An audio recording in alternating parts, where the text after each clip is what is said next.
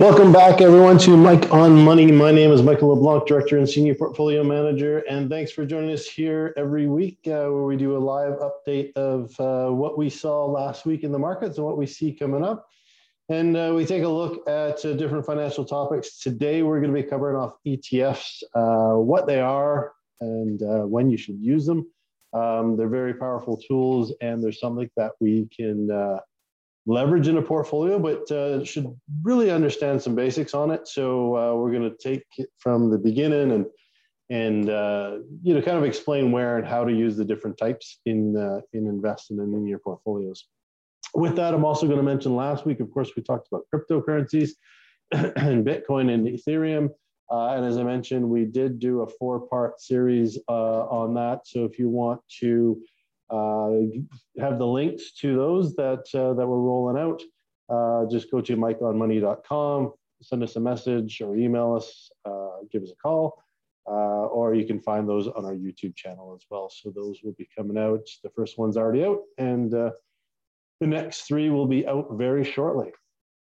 So with that, as always, everything in these videos are for educational purposes only. Always do your own due diligence or speak to a professional advisor before applying anything to, uh, to your portfolios or to your strategies uh, to ensure that they're right for you and they fall within your risk tolerances.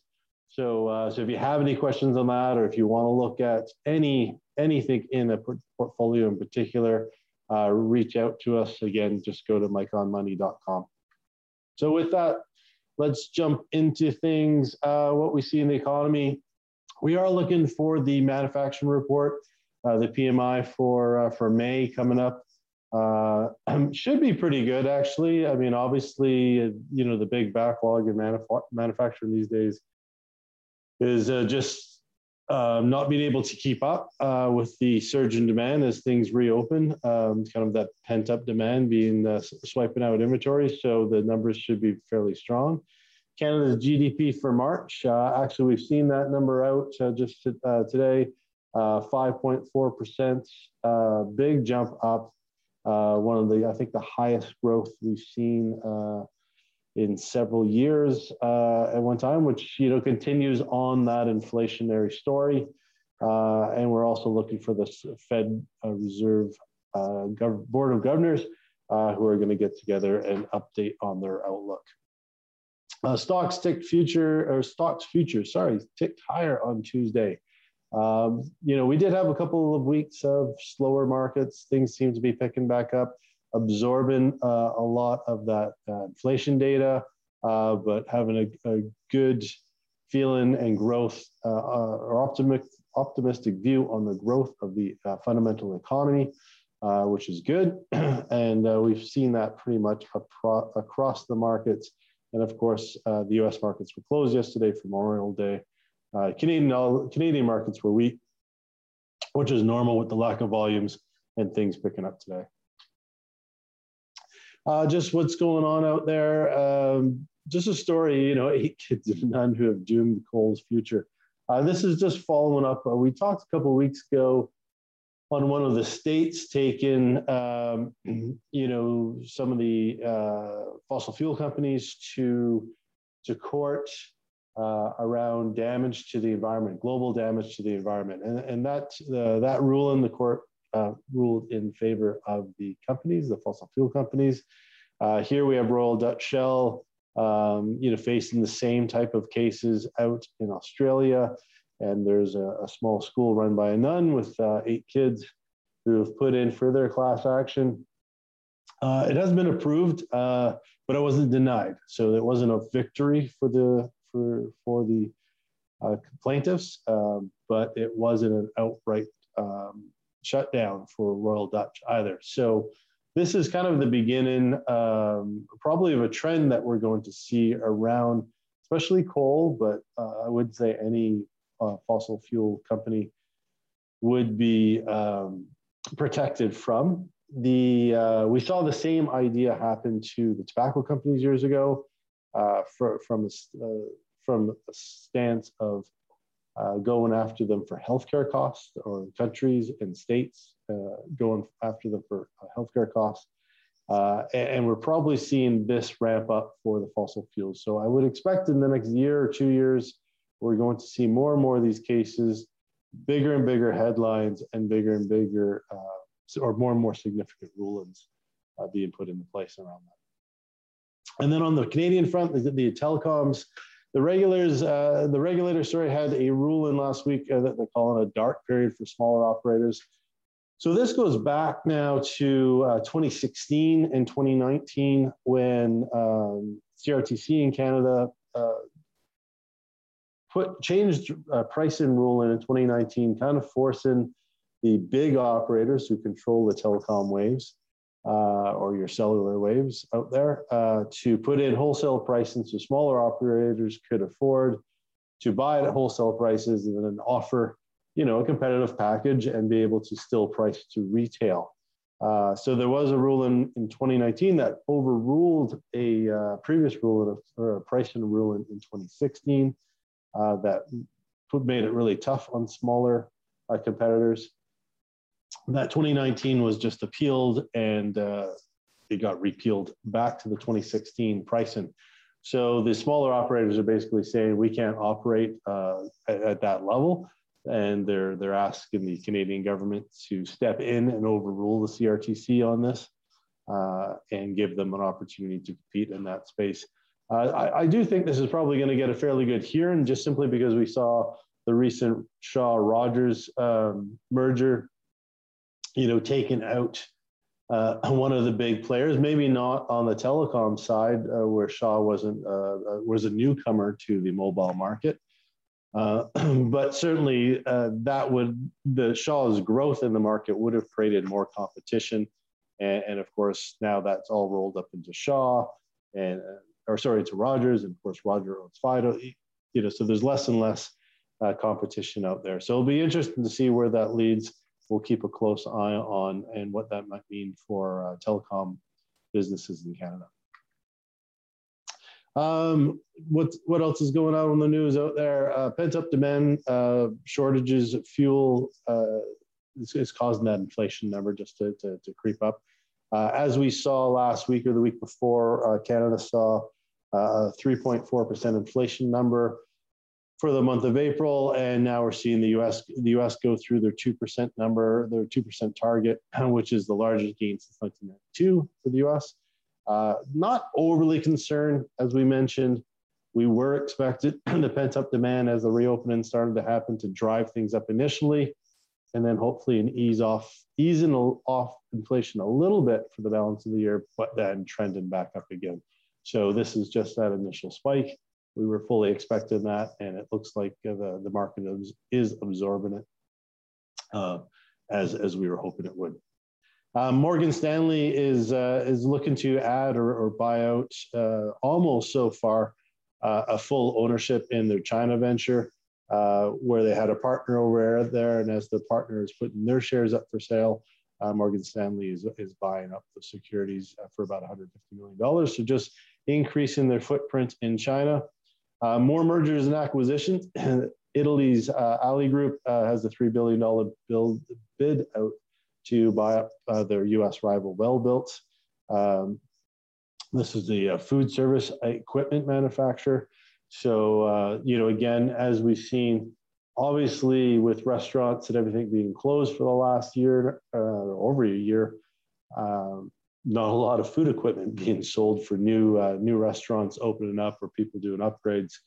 Uh, so just that you know bids out there to amalgamate uh, amalgamate companies and uh, and the merger and acquisition volume that we've seen in the markets has been moving from sector to sector as each one's been hit and has suffered through the closures. And this is just another example of that. Uh, BlackRock is going up against uh, BP, uh, BP's board on the climate change uh, resolution vote. So uh, this is just kind of a follow through. Uh, we talked about last week with Exxon. so they had a bit of a proxy battle around their board about focusing the company's direction more towards greener technology or diversifying the company's focus.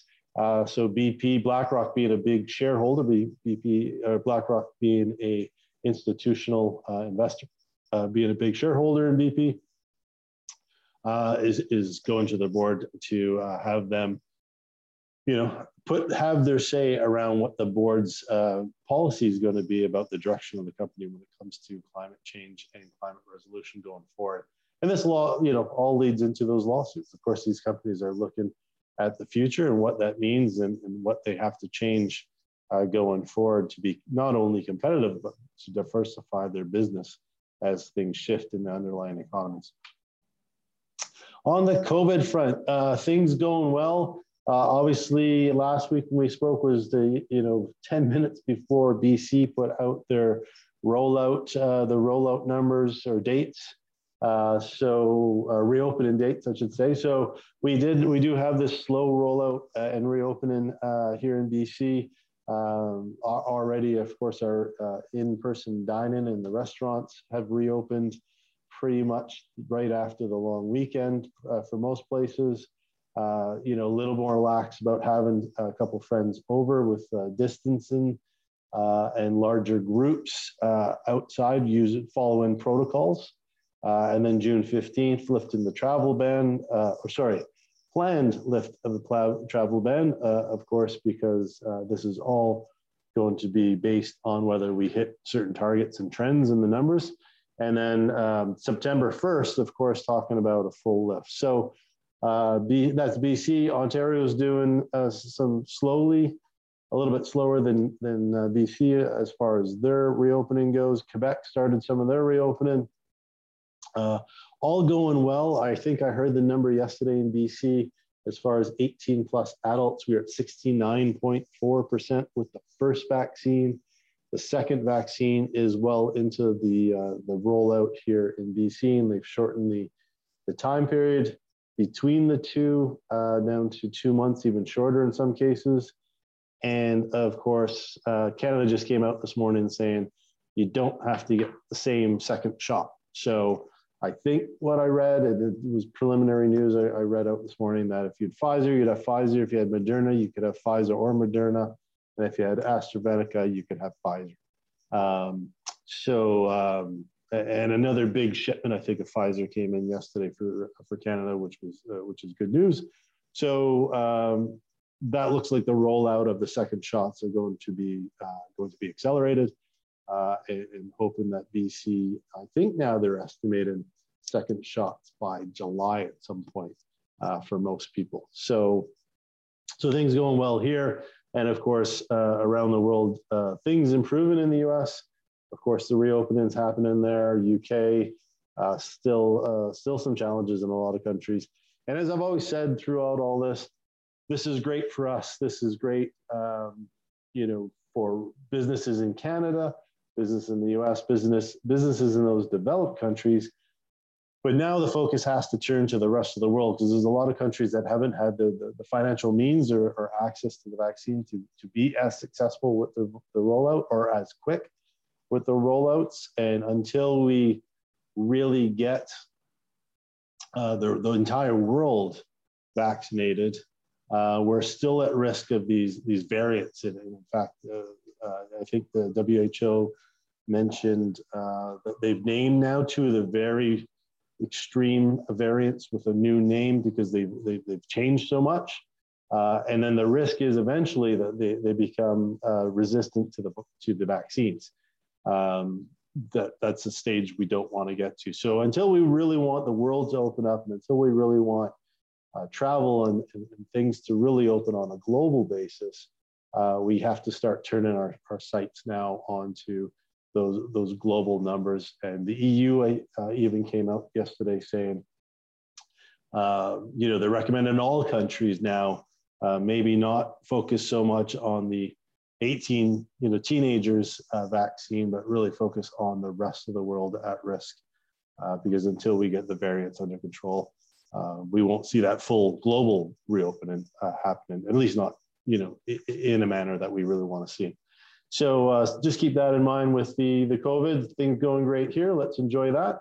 Um, and we'll keep an eye on uh, as the rest of the world addresses their their um, their policies and programs as well. In the U.S., uh, the U.S. economic calendar, uh, what we see coming up is we're looking for payroll numbers. Uh, we saw some uh, go the private payroll numbers go up in May after surging in April as well. We see that teeter number, as I mentioned uh, last time when we looked at April numbers, they had spiked quite a bit. Uh, as I mentioned, not to be a concern. We are expecting a bit of uh, highs and lows on a month to month. We're just looking at that trend to continue to grow. So seeing a drop, uh, seeing that drop from uh, April to May is not concerning. Um, there was just April was when the U.S. really first started the reopening, so there was that initial spike, uh, but it continues to be strong numbers we go through. Uh, and we are looking for that stabilization. So where is it going to stabilize? what are all the numbers, whether it's a manufacturing number, whether it's job creation, job losses. We're just looking for a stable growth line, uh, not necessarily looking to set new records every single month um, as, uh, as we get back to normal here, as we reopen the economy uh, fully. We are expected to see some updated numbers on Thursday on the uh, jobless, uh, sorry, the jobless claims data. So uh, how many are not getting back to work. So really trying to find where in the economy we've lost jobs, right? Which jobs are not going to come back, right? Or which jobs have we lost from full time to part time? Uh, because that's going to, that's going to be a, a, big effect of this reopening. Is yes, we're going to have new jobs uh, coming back, but uh, some areas where we may never see the job numbers get back to where they were. We might have permanently lost in certain sectors uh, a certain number of jobs as things uh, companies closed, shuttered completely, uh, or people downsized or became more efficient uh, with technology upgrades through all this. That's the numbers that we're going to be looking for as we see these things reopen. Uh, and we're so we're looking for those non non farm payroll increases and, uh, and and the job loss rates for those months. Of course, uh, the Fed Reserve is putting out their beige book, so that's we're just going to get an update from the Fed Reserve on their outlook on the uh, that that economic recovery, how it's going, and uh, what they see coming up for this year. So keep an eye on those uh, their their comments and how they they word their language there. Uh, again, in the U.S., um, money is cheap out there. We've talked about it. As long as interest rates stay low, uh, we'll see companies invest in growth, and that's the same for the government. The White House is looking at a six trillion dollar budget. Uh, and this is, you know, a lot of the things they've already talked about. So the infrastructure deal they talked about, the the educational deal they talked about, the, the money they want to put in climate change and green technology. Uh, all these things in themselves look good. Of course, they're borrowing very cheaply right now, so they can borrow more. Uh, and if they can get the economy up and running uh, and and uh, bring back a lot of new jobs, grow new industries, uh, hopefully they can get some of this debt paid back or the deficit paid back or, or reduced rather by the time it costs them more to uh, borrow money on the um, on their debt side of things.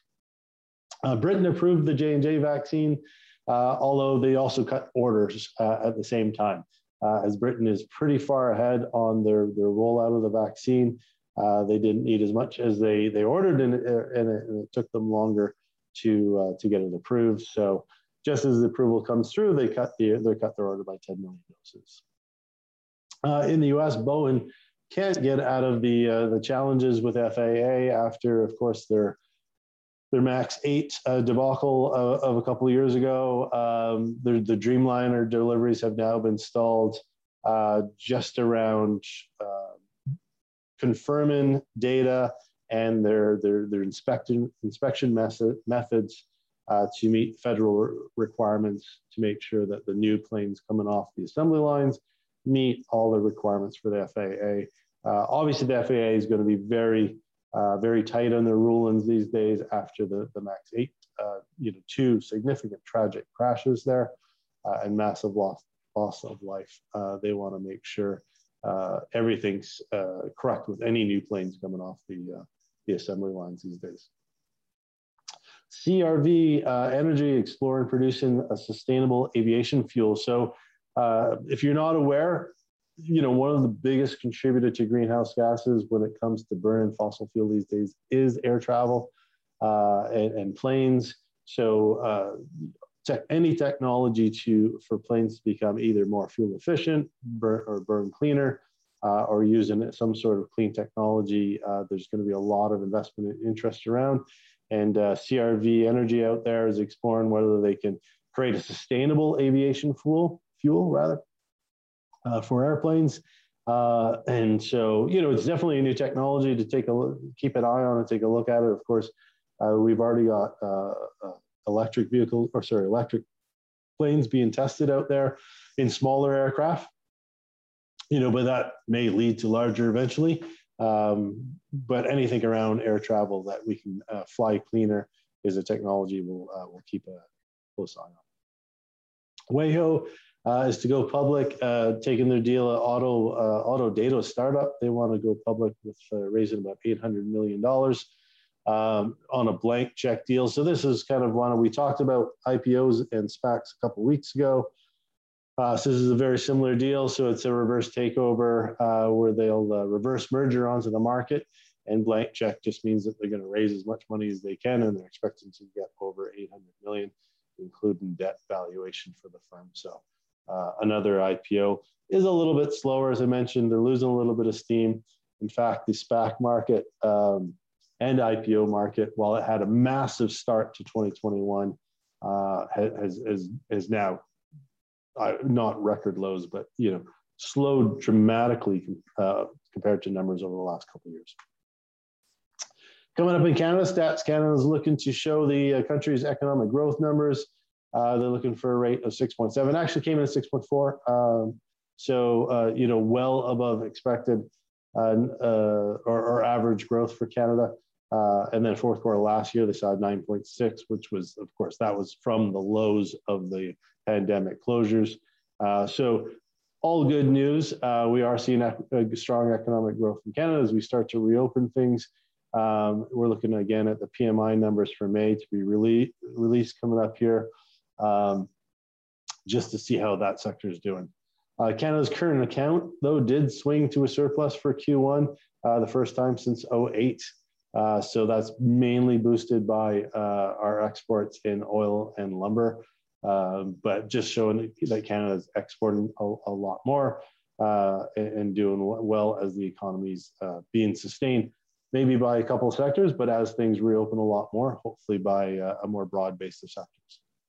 Uh, the G7 is definitely looking at that minimum global tax, uh, and there's a lot of support out there from it, even from the United States. Uh, and this goes to the Biden's government, kind of uh, started proposing this. Uh, and this is just to close that tax loop where countries, or sorry, companies can move uh, corp, you know, corporate entities around the world and cash around the world in order to shelter. And, and you know, U.S. companies are famous for this, for having, you know, Apple, for example, certainly not the worst or the only. I'm not picking on them, not the only ones to do this. Setting up companies in uh, in Ireland uh, and other um, tax favorable uh, jurisdictions, and uh, moving profits from uh, Apple US into uh, those companies and then not paying tax on that income. Um, very common strategy with very, especially international corporations.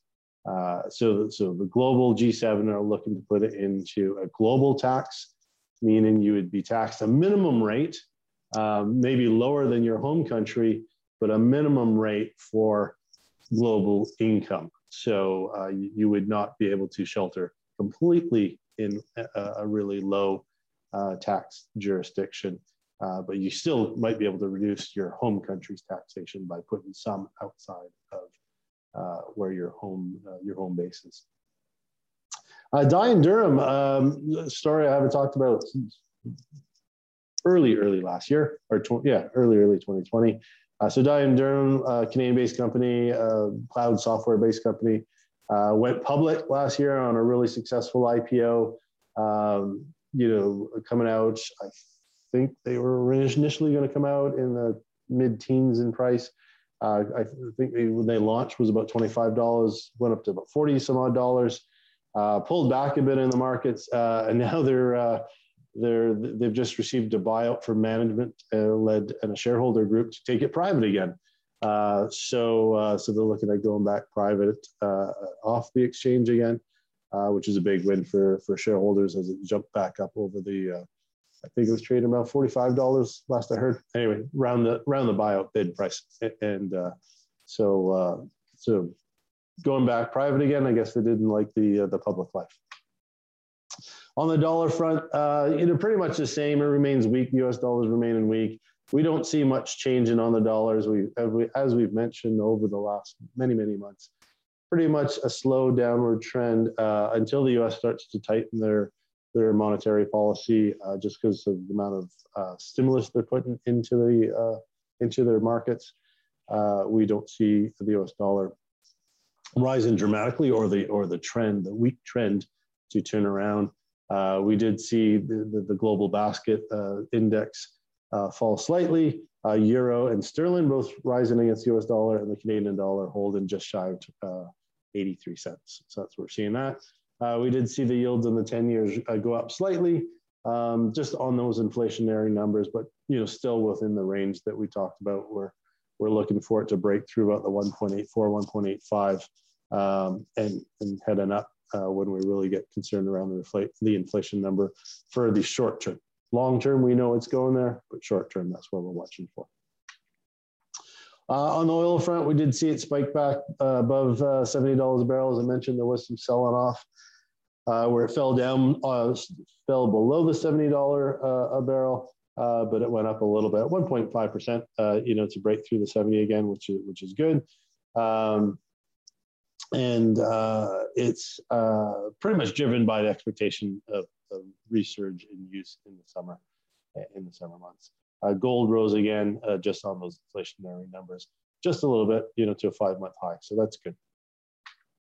So now let's take a look at ETFs. What are they, and how should we use them, and where should we use them? So let's start with the basics here, just so that everyone's on the same page. Uh, ETFs or exchange-traded funds you know, have been around for decades. They became much, much more popular over the last decade, uh, grown uh, massively, uh, especially in the last five or six years. And uh, many, many people are, are obviously very familiar with mutual funds. And ETFs is a slightly different animal. Uh, and, and the basic difference between the two is a mutual fund is what we call uh, an open-ended fund. So it's a pool of money that is invested for a specific objective. Maybe it's invested in Canadian equities, maybe it's invested in US, maybe it's invested in bonds. Um, but a mutual fund is open ended, meaning people deposit money into it every single day and people withdraw money from it every single day. Uh, for most funds, not everyone's, not every one of them are daily liquidity, but you get the idea. And basically, uh, keeping track of that in and out cash flow and the manager having to actively manage uh, that in and out cash flow. So whether they have to sell stuff to have cash or whether they have to take cash coming in and buy stuff, uh, costs money. So the fees are higher. So as ETFs started to become more popular, people started to trend towards ETFs, and, and certainly um, advisors trended more to, towards ETFs as a more favored solution because ETFs are closed end funds. So no money's flowing in and out on a daily basis. Essentially, when they're set up, there's X amount of money in it, the portfolio gets invested, uh, and then people then trade shares between each other on the exchange. Uh, the ETF uh, um, manager, so the company that's sponsoring the ETF, can create more units and sell them on the open market uh, and they can dissolve units and, and they make them go away. But that's not as labor intensive because you're not dealing with individuals, you're dealing with units, and it's an institutional big bulk move all at once. So much, much, much, much lower fees. So, uh, you know, funds in Canada all in might average around 2% annual all in fees, plus any transaction costs you want to do. Uh, whereas ETFs, uh, are well below a half a percent. And in fact, we'll talk about the differences, uh, many of them down at 0.05% these days, uh, to to run, and then it's just your transaction or buying and selling cost or, or management cost if someone's managing them for you. So much much lower, which you know right away ETFs um, start to look better uh, because then that extra return or that lower cost goes right to you. So if you're buying the same animal, one in mutual fund form, one in ETF form, if there's a lower cost to have the ETF, that's more money in your pocket at the end of the day. That's that's always a good thing. So that's hence the popularity and growth in ETFs. Now, before I, am not going to talk about mutual funds, but I uh, and I do not use mutual funds generally in people's portfolios uh, because of the highest cost structure. But I will not say they're bad uh, because they're not, and in certain very specific situations, they they 100% make sense. So let's park mutual funds for a moment let's talk about ETFs. So ETFs started to become uh, very popular early on. Um, basically, what we call passive or index ETFs. So these are ETFs that uh, no thought goes into them uh, as far as uh, what's inside them. Uh, they just match an index. So, for example, if you want to buy the TSX 60, uh, which is the top 60 um, companies in Canada by um, by uh, by market cap uh, and our GDP. Um, you can instead of going buying those 60 companies on the market, you can buy one ETF that Matt just owns those top 60 companies. No thought goes into that ETF. No one's out there saying which are the best 40 of the 60. No one's uh, out there saying should you be in Canadian stocks or US stocks. Nothing like that. It's just going to own the, those top 60 companies. Now, should a company fall out of that 60 and a new one put in, it will do that transaction. But for the most part, it doesn't do anything. You buy your ETF, it's passive. You have to then decide whether you want that top 60 exposure or you don't want that top 60 exposure. Uh, so there's a lot of different ones in that passive category. You can buy the S&P 500, same idea, top 500 uh, by uh, GDP weight in, in the US. Uh, there's the QQQ, which is the NASDAQ market, which again just matches the NASDAQ index. So that's been your technology index in the United States. Uh, you can buy a Canadian banking sector. So the top five banks, equal weight, top five banks in Canada, uh, 20, uh, 20% in each one, right? Equal weight across five. Uh, that it will rebalance it back to that 20% weighting every now and then. Um, depending on which one you buy, they'll tell you whether it's monthly, quarterly, or annually. They do a rebalancing, but it just owns those. So you can be very targeted from a passive uh, nature. Uh, you can buy them for bonds. Same idea. You can buy Canadian a broad bond index. You can buy a Canadian short-term bond index. You can buy a U.S. You can buy an international. Uh, you can buy gold. You can buy any market you think of globally you can buy an ETF on the passive side of things. So, on the passive side of things, uh, okay, let's park that for a moment. Let's talk about the active side of things. So, now you can also buy ETFs that actually have thought put into them. And there's a few different ways you can have that. There's the uh, manager uh, might be putting thought into it. So, an individual uh, is managing around a specific goal. So, it might be I want, you know, Canadian stocks that pay, you know, the best dividends. So there might be a manager selecting the stocks that go into that ETF um, that uh, would make up the best dividend paying portfolio uh, using only Canadian stocks. Uh, and again, you can do that globally. Uh, you can have a manager with pretty much, uh, you know, again, there's so many ETFs out there. Uh, you can pretty much have any um, actively managed goal you want. You can you can have it as I say global companies. You could have it around growth. You could have it around technology. Uh, pretty much anything. So you can have an active portfolio.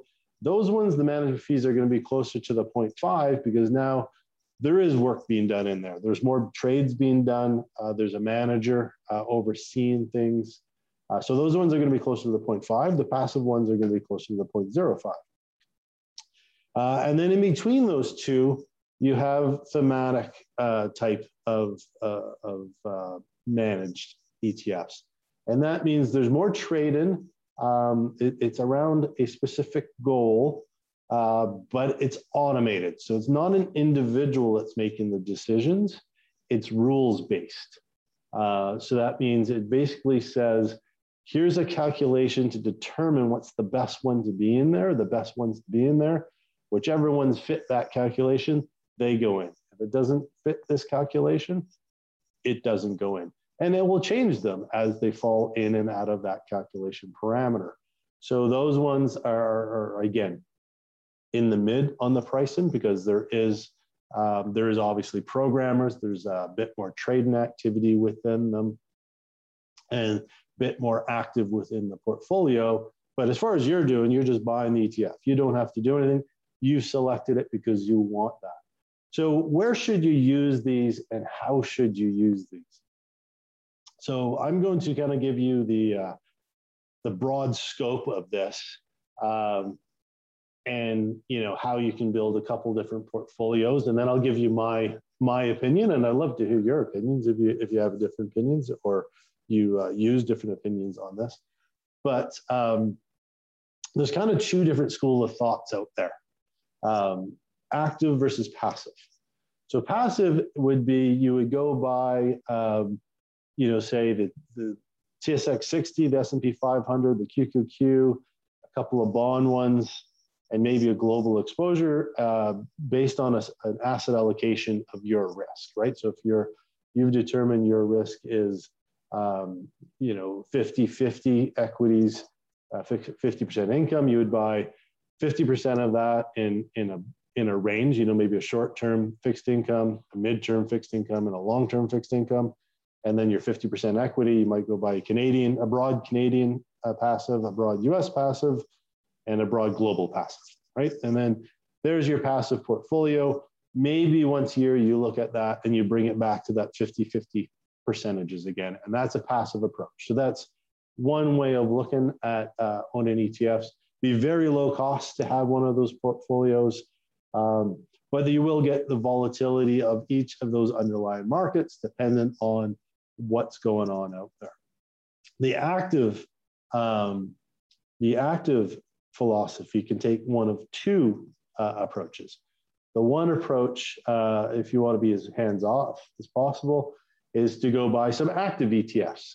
So, you know, buy some broad act- active ETFs but allow the managers, so they're broad enough that the managers that are looking after those ETFs can make the decision as to should they be short-term bonds, should they be long-term bonds, should they be mixed, you know, what that, that mix should be. Um, on the equity side, should they be in Canadian large cap dividends uh, uh, or small cap growth? Uh, should they be more, more US, more Canadian? Uh, you know, what should they be doing on the global front? Uh, which sectors to be in? uh, et cetera. So you can you can buy those ETFs and still be passive on your side, maybe rebalance them again once a year, but give the power to the managers within the ETFs to make those, those shifts around for you.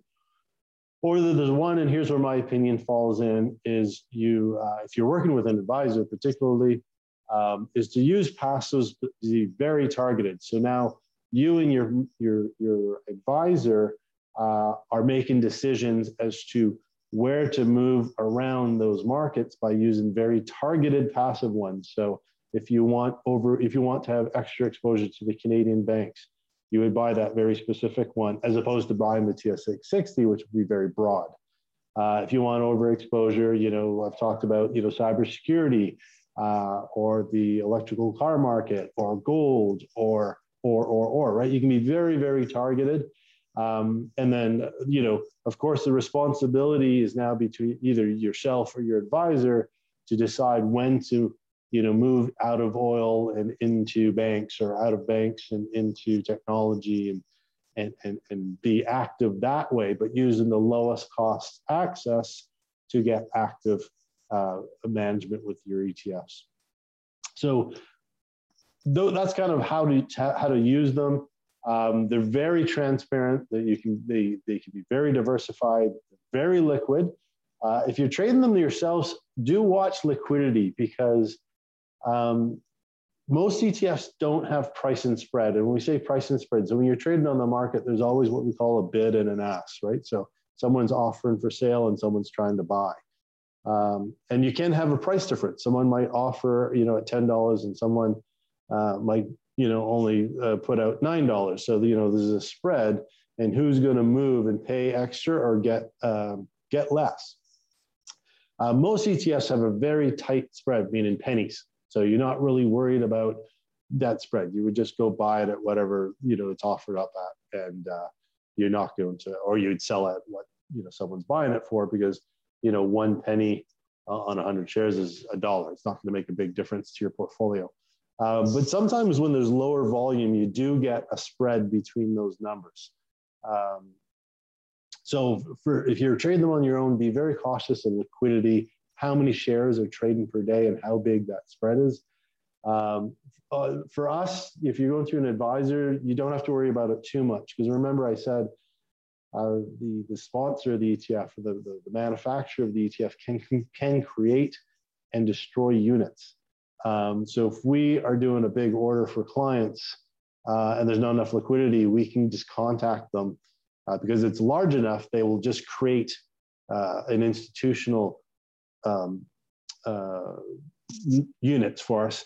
Uh, and then we'll just get it at that, that very tight spread, basically at the value of the portfolio or very close to the value of the portfolio, uh, again within pennies, uh, and get covered on liquidity. And the same uh, on the sell side, they'll destroy some units if they need to. So, um, not usually a concern, liquidity. Um, but if you're buying one of, uh, of lower, just be aware of that uh, especially if you're if you're buying on your own in, in very small volumes, uh, because of course they won't do an institutional amount for very small volumes.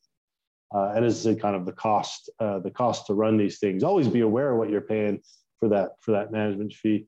Uh, we do a screening of all TS because you know for TSX 60, for example, there's probably over 100 TSX 60 ETFs out there.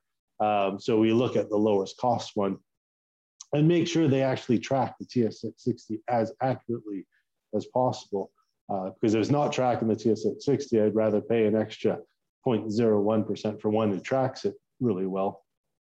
Otherwise, you're not getting what you pay for. So I wouldn't worry too much on the cost side, but do be aware what you're paying, and, and I would look shop around to make sure you've got a you've, you've, you've got a good one, and that's what we screen for. Now, if you're not strictly invested in ETFs, some people have apprehension. You know, they prefer individual stock positions. Uh, and I get you. Um, and, and, on larger portfolios, you know, individual stock positions I can a lot of times uh, make make sense over ETFs, uh, or you're very targeted for a certain type of growth or risk. Uh, individual stocks uh, make a lot of sense. Uh, you can diversify targeted to yourself. You can control your taxation a little bit better.